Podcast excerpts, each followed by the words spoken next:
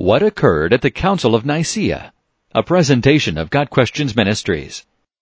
The Council of Nicaea took place in AD 325 by the order of Roman Emperor Caesar Flavius Constantine. Nicaea was located in Asia Minor, east of Constantinople. At the Council of Nicaea, Emperor Constantine presided over a group of church bishops and leaders with the purpose of defining the true God for all of Christianity and to eliminate all the confusion, controversy, and contention within Christ's church. The Council of Nicaea affirmed the deity of Jesus Christ and established an official definition of the Trinity, the deity of the Father, Son, and Holy Spirit, under one Godhead, having three co-equal and co-eternal persona. Constantine, a converted Christian, debatedly, called for a council meeting to be held in Nicaea with the bishops of the Christian Church to resolve escalating quarrels and controversy mounting to a bitter degree of disunity amongst the church leadership and congregates concerning theological issues. The failing Roman Empire, now under Constantine's rule, could not withstand the division caused by years of hard-fought, out-of-hand arguing over doctrinal differences. He saw it not only as a threat to Christianity, but as a threat to society as well.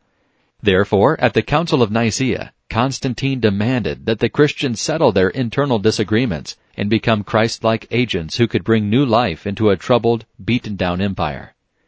Constantine felt called to use his authority to help bring about unity, peace, and love, all for which Christ stands.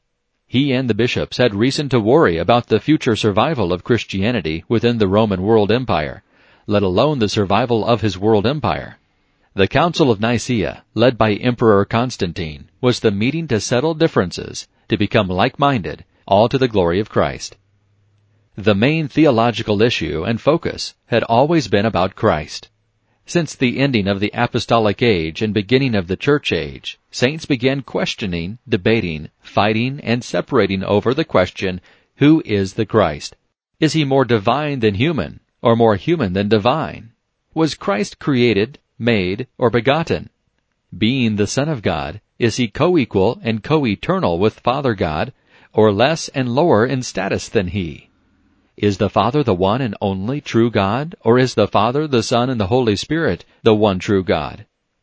True God of true God, one being, three persons, a triunity called Trinity. Jesus had said, Who do you say that I am? Matthew 16 verse 15. Constantine demanded, once the Nicaea Council meeting was underway, that the 300 bishops make a decision by majority vote defining who Jesus Christ is. Constantine commanded them to create a creed doctrine that all of Christianity would follow and obey, a doctrine that would be called the Nicene Creed, upheld by the Church and enforced by the Emperor. The bishops voted to make the full deity of Christ the accepted position of the Church. The Council of Nicaea voted to make the Trinity the official doctrine of the Church. However, the Council of Nicaea did not invent these doctrines, rather it only recognized what the Bible taught and systematized the doctrines. The New Testament taught that Jesus the Messiah should be worshipped and trusted, which is to say, he is co-equally God and man. The New Testament forbids the worship of angels, Colossians 2 verse 18, Revelation 22 verses 8 and 9, but commands worship of Jesus. Apostle Paul says about Jesus that in him the fullness of deity dwells bodily.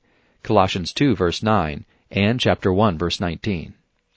Paul declares Jesus as Lord and the one to whom a person must pray for salvation, just as one calls on Jehovah, Yahweh. Joel 2 verse 32, Romans 10 verses 9 through 13.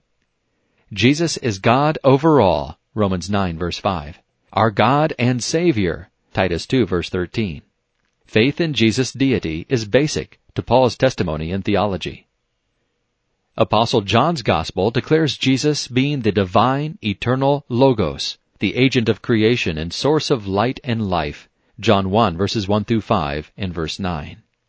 That Jesus is the way, the truth, and the life, John 14 verse 6, an advocate with the Heavenly Father, 1 John 2 verses 1 and 2. He is sovereign, Revelation 1 verse 5. The rider on a white horse, Revelation 19 verses 11 through 16.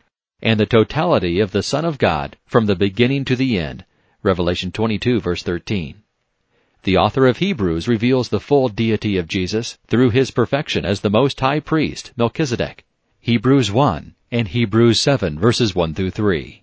The author of Hebrews also emphasizes the full humanity of Christ, Hebrews chapter 2. The divine human Savior being the Christian's object of faith, hope, and love. The Council of Nicaea did not invent the doctrine of the deity of Christ.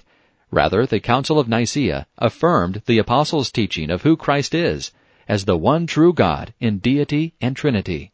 Amen. This has been a presentation of Got Questions Ministries, www.gotquestions.org.